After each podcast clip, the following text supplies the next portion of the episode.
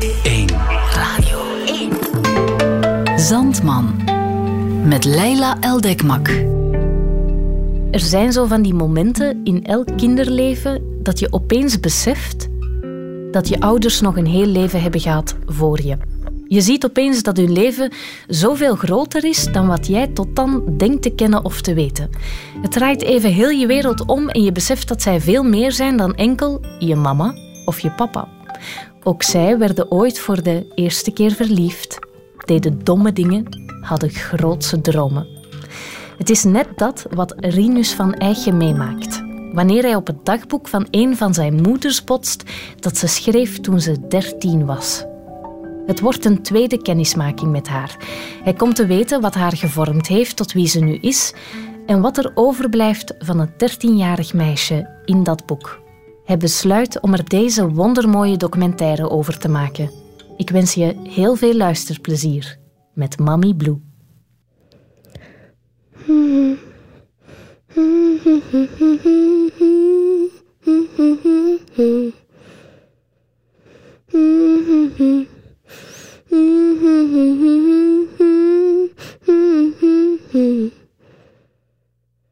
Beste liefste, spieders in mijn kast of tas.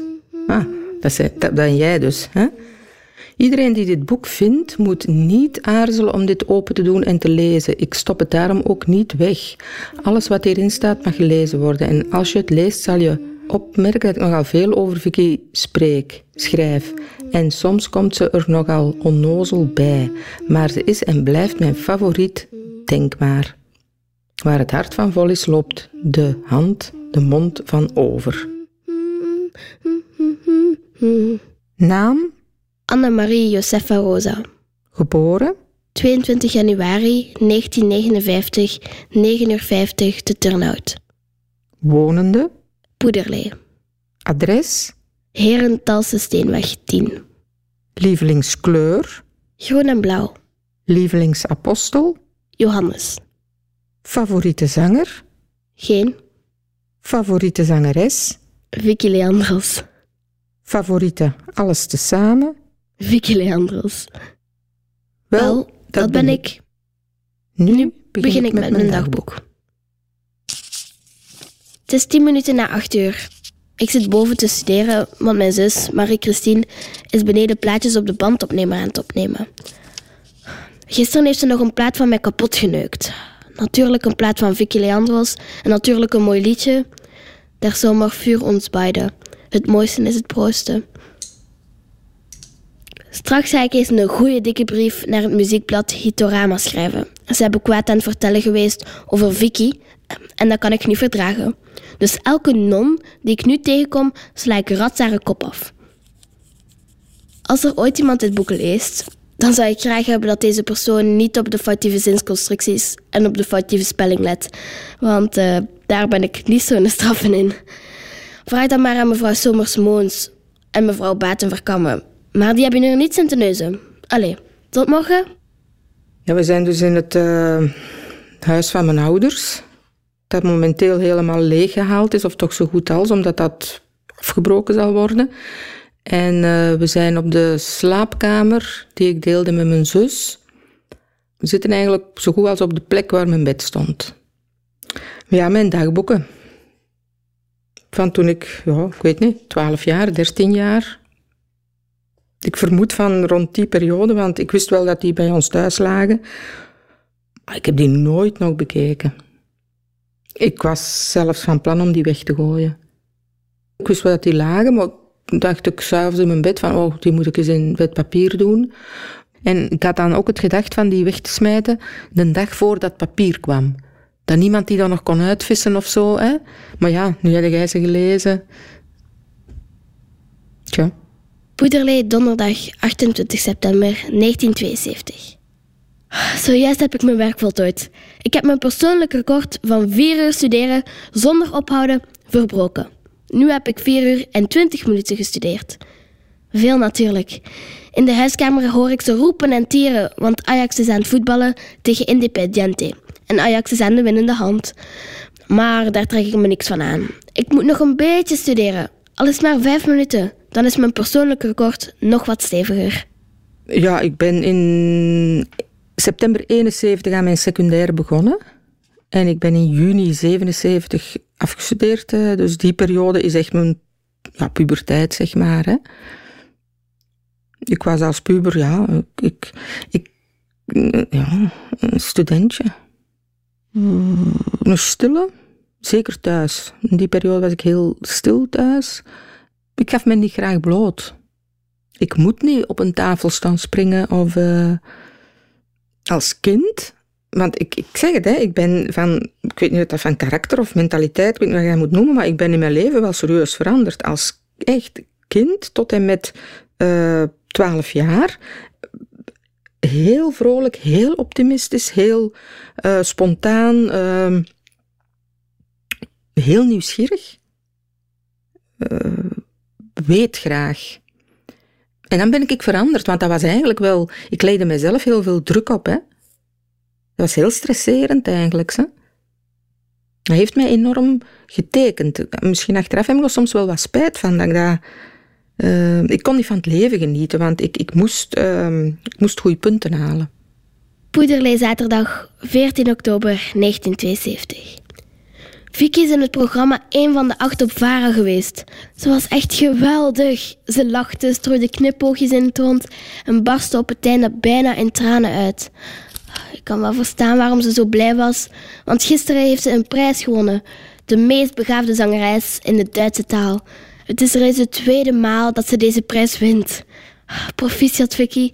Doe ze voort.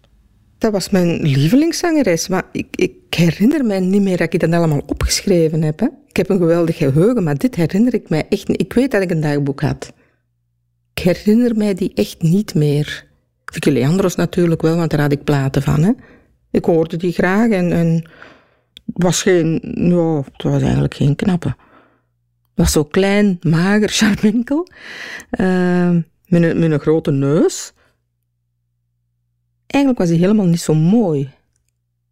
Ik, ik zat toen ook in het eerste jaar secundair. Uh, we hadden ook net over Griekenland geleerd en zo. En uh, heel die mythologie, die kende ik toen bijna van buiten. En misschien dat dat ook wel meespeelde.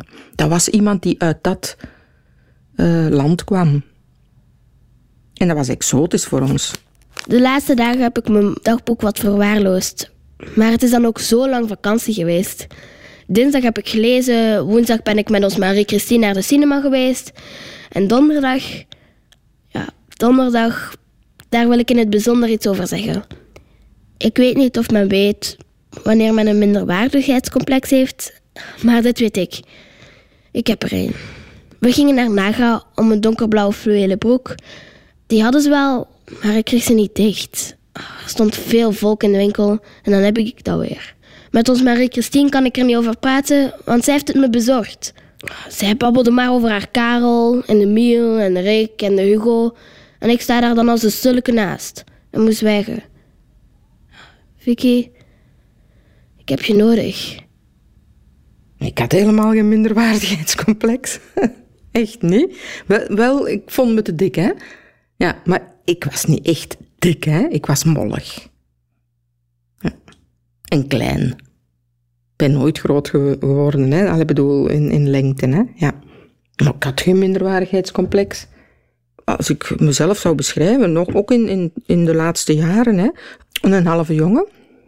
Ik had altijd liefst een jeans aan, of een vloerenbroek. Hè. Um, met kikkers, dat waren sportieve schoenen en een parka. Kun jij u dan niet inbeelden dat ik een minderwaardigheidscomplex heb? Nee. Moet ik nog verder lezen. Poederlee zaterdag 11 november 1972. Moeken en Fokken zijn naar een bal van de fanfare. Onze Marie-Christine is naar een discobar in Scherpenheuvel. De platen van Vicky beginnen een beetje afgezaagd te worden. Het zal dus wel een trieste avond worden. Wat voor een kind ben ik toch? Daar straks heeft Moeke gezegd dat ik wat vriendelijker moest zijn. En eigenlijk heeft ze gelijk. Ik ben een zeurpruim. Ik ben nu eenmaal zo. Het is dat ik zo weinig zeg. En als ik iets zeg, dan kijken ze me allemaal vreemd aan.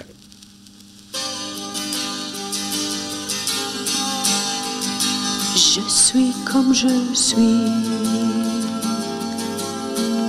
J'ai le cœur comme les autres. J'aime la liberté. Je ne veux pas rester seul.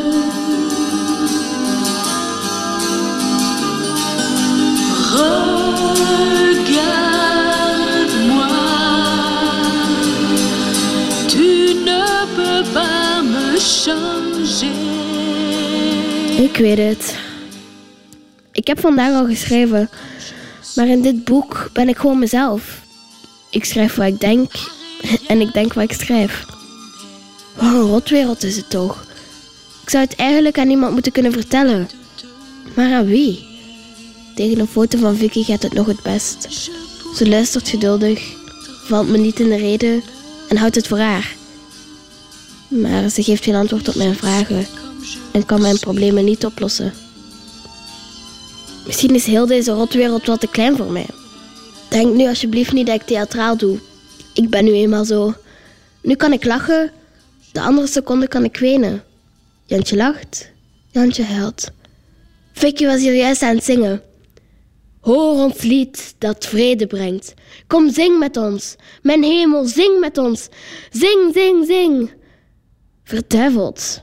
Wat moet ik zingen? Een smartlap? Of een swing? Ik heb er niet zin. De jaren zeventig, man. Hoe theatraal waren wij.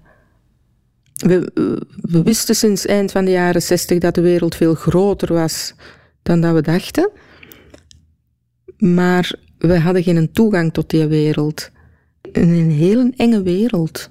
Ik denk dat het voor ons heel moeilijk was om, om onafhankelijke meningen te krijgen. Ik vond dat een leuke tijd om in, in op te groeien, maar achteraf gezien was dat een hele kleine wereld.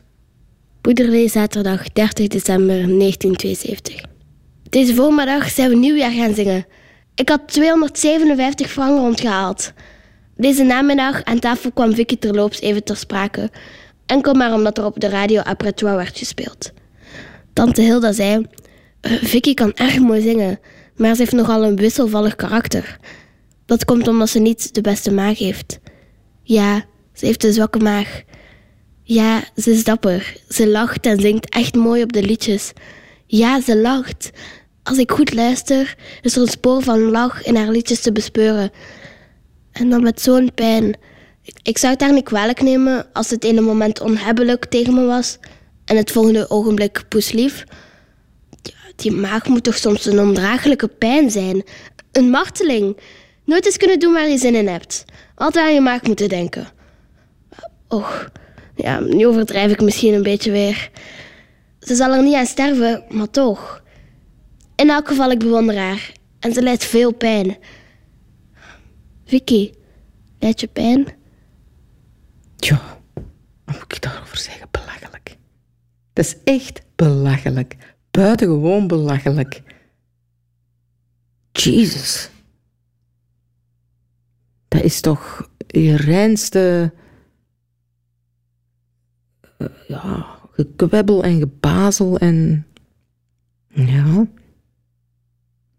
Ja, eigenlijk, het was wel... Het staat vol dt-fouten, hè. Eh, maar eh daar zitten weinig doorhalingen en zo in, hè.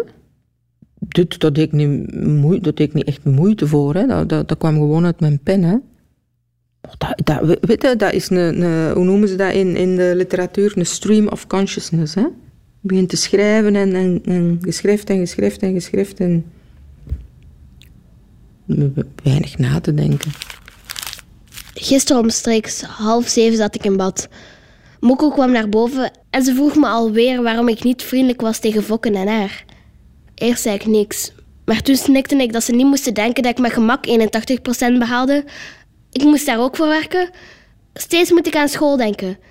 En dan heb ik het liefst dat ik tegen niemand moet spreken en dat niemand tot mij spreekt.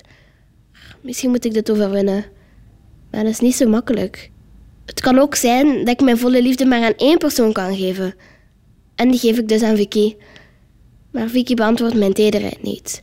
Dus moet ik ze nog steeds van mijn ouders krijgen. Mijn ouders krijgen liefde van mijn zus. Maar daar kunnen ze toch niet mee toekomen?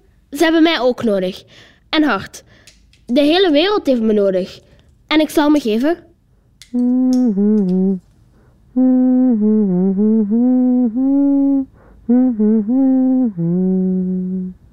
Poederlee zondag 21 januari 1973.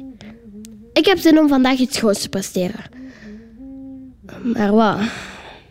Ik weet het echt niet. Een boek? Over wat? Een detectiveroman? Op muzikaal gebied moet ik het echt niet proberen. Ik zou graag een boek over Vicky schrijven. Maar daar moet ik ze eerst goed voor leren kennen. En daarvoor ben ik nog te jong.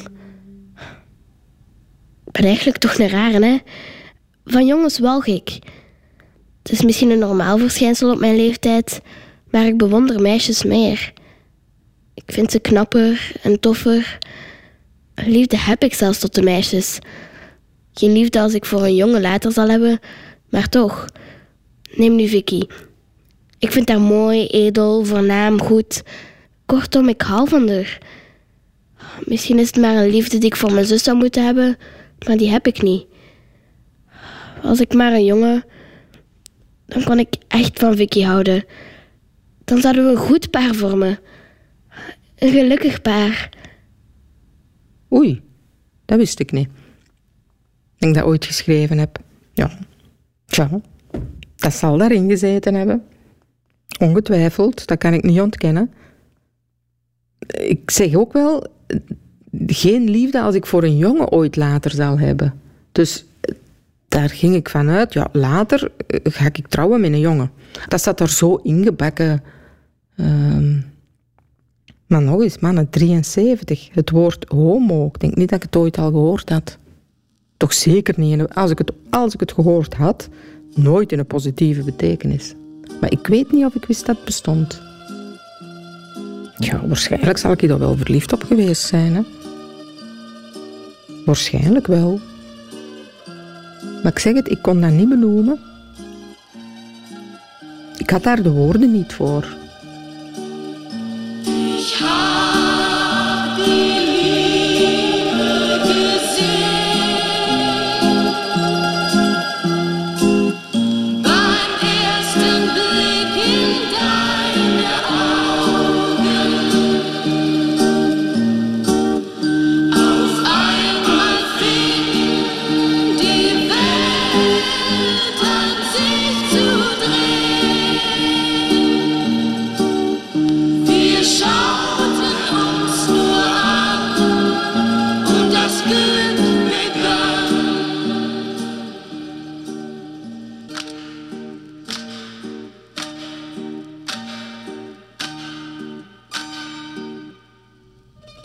Zondag 1 april 1973. Alles wat ik nu ga opschrijven is geen aprilgrap. Ah, Ik voel me rotter dan ooit. Paulus heeft ooit gezegd: Al spreek ik alle talen van de wereld.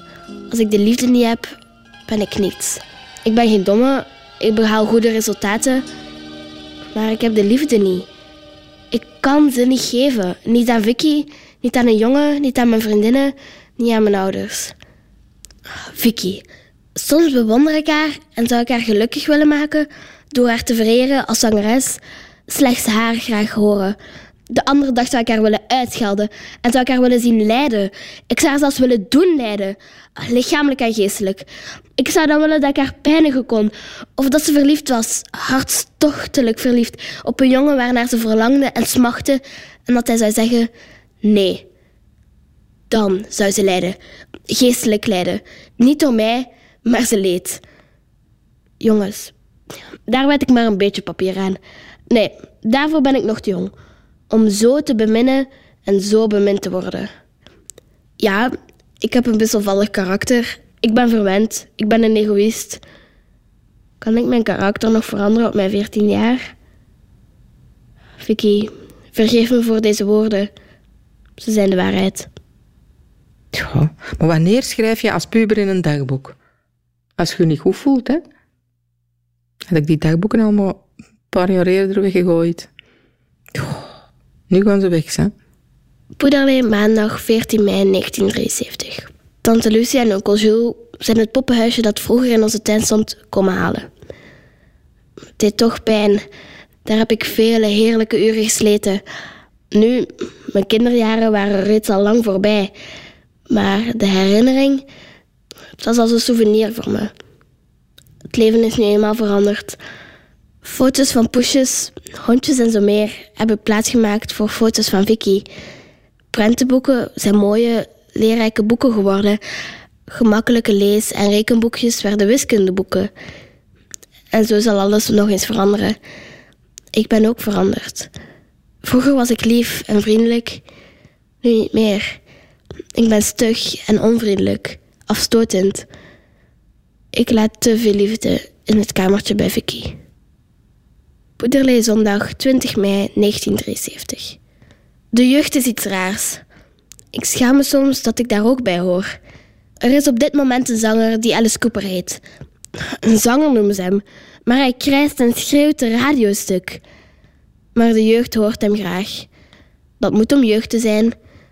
Er is een voetbalploeg, Ajax. Oké, ja, ze voetballen goed. Dat moet gezegd worden. De jeugd supportert voor ze. Dat moet om jeugd te zijn. De jeugd is niet tegen abortus. Ook misschien niet voor, maar er zeker niet tegen. Dat moet om jeugd te zijn. Niemand van de jeugd is tegen scheiden. Dat is zelfs goed, zegt men. Ja, is dat goed? Ik persoonlijk ben niet voor Alice Cooper. Nog voor Ajax. Ben tegen abortus en tegen scheiden. Ik begin te geloven dat ik geen jeugd ben. Ik ben het misschien nooit geweest en zal het misschien nooit worden. Maar ik wil wel iets worden. Alsjeblieft, geen gebonden saai leven voor mij. Niet de dagelijkse sleur.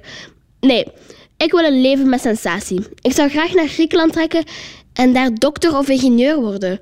Of misschien, als ik het zou aankunnen, piloot. Maar ik blijf niet in België. En ik huw niet.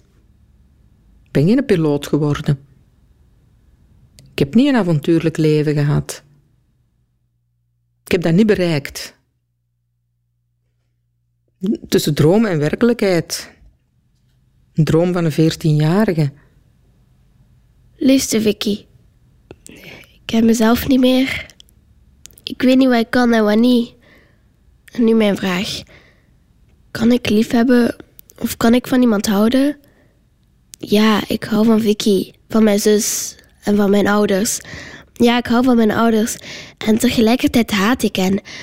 Ik haat hen om mijn vragen, om Moeke slordigheid op mijn kamer, om Volkes nieuwsgierigheid, om zijn gepoch met zijn fiets, om zijn troetelnaampjes.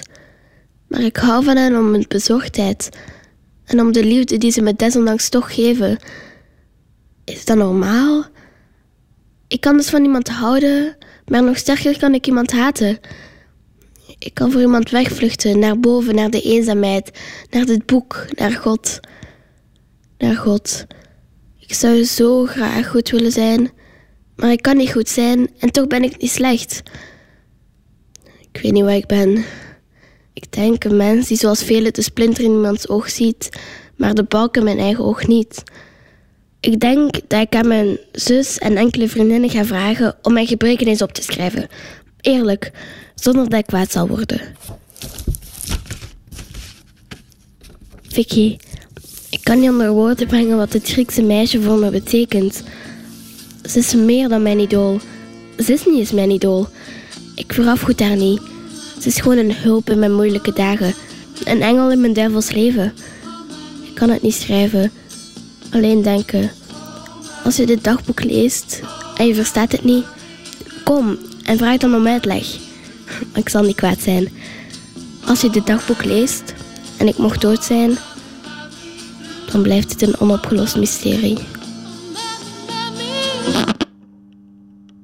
Liefste Vicky, alles wat ik hier opgeschreven heb, besef dat dat het schrijfsel is van een melige puber, die ook alleen maar in haar dagboek schreef op momenten dat ze verveling eenzaam was. En alsjeblieft, alsjeblieft, vergeet dat allemaal zo snel mogelijk en zeg het alsjeblieft ook tegen niemand verder.